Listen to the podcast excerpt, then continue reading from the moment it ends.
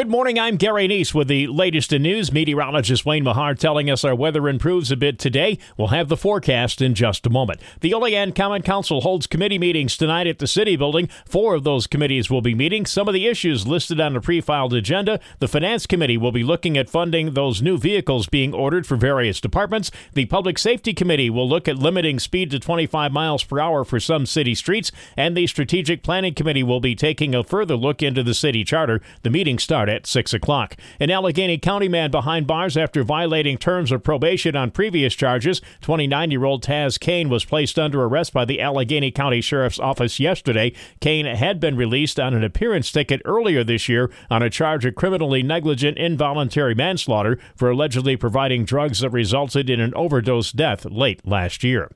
If you use New York State throughways to travel to other parts of the state, be prepared for higher tolls. The New York State Thruway Authority announced a 5% price hike for EZ Pass holders effective January 1st, and another 5% increase is coming in 2027.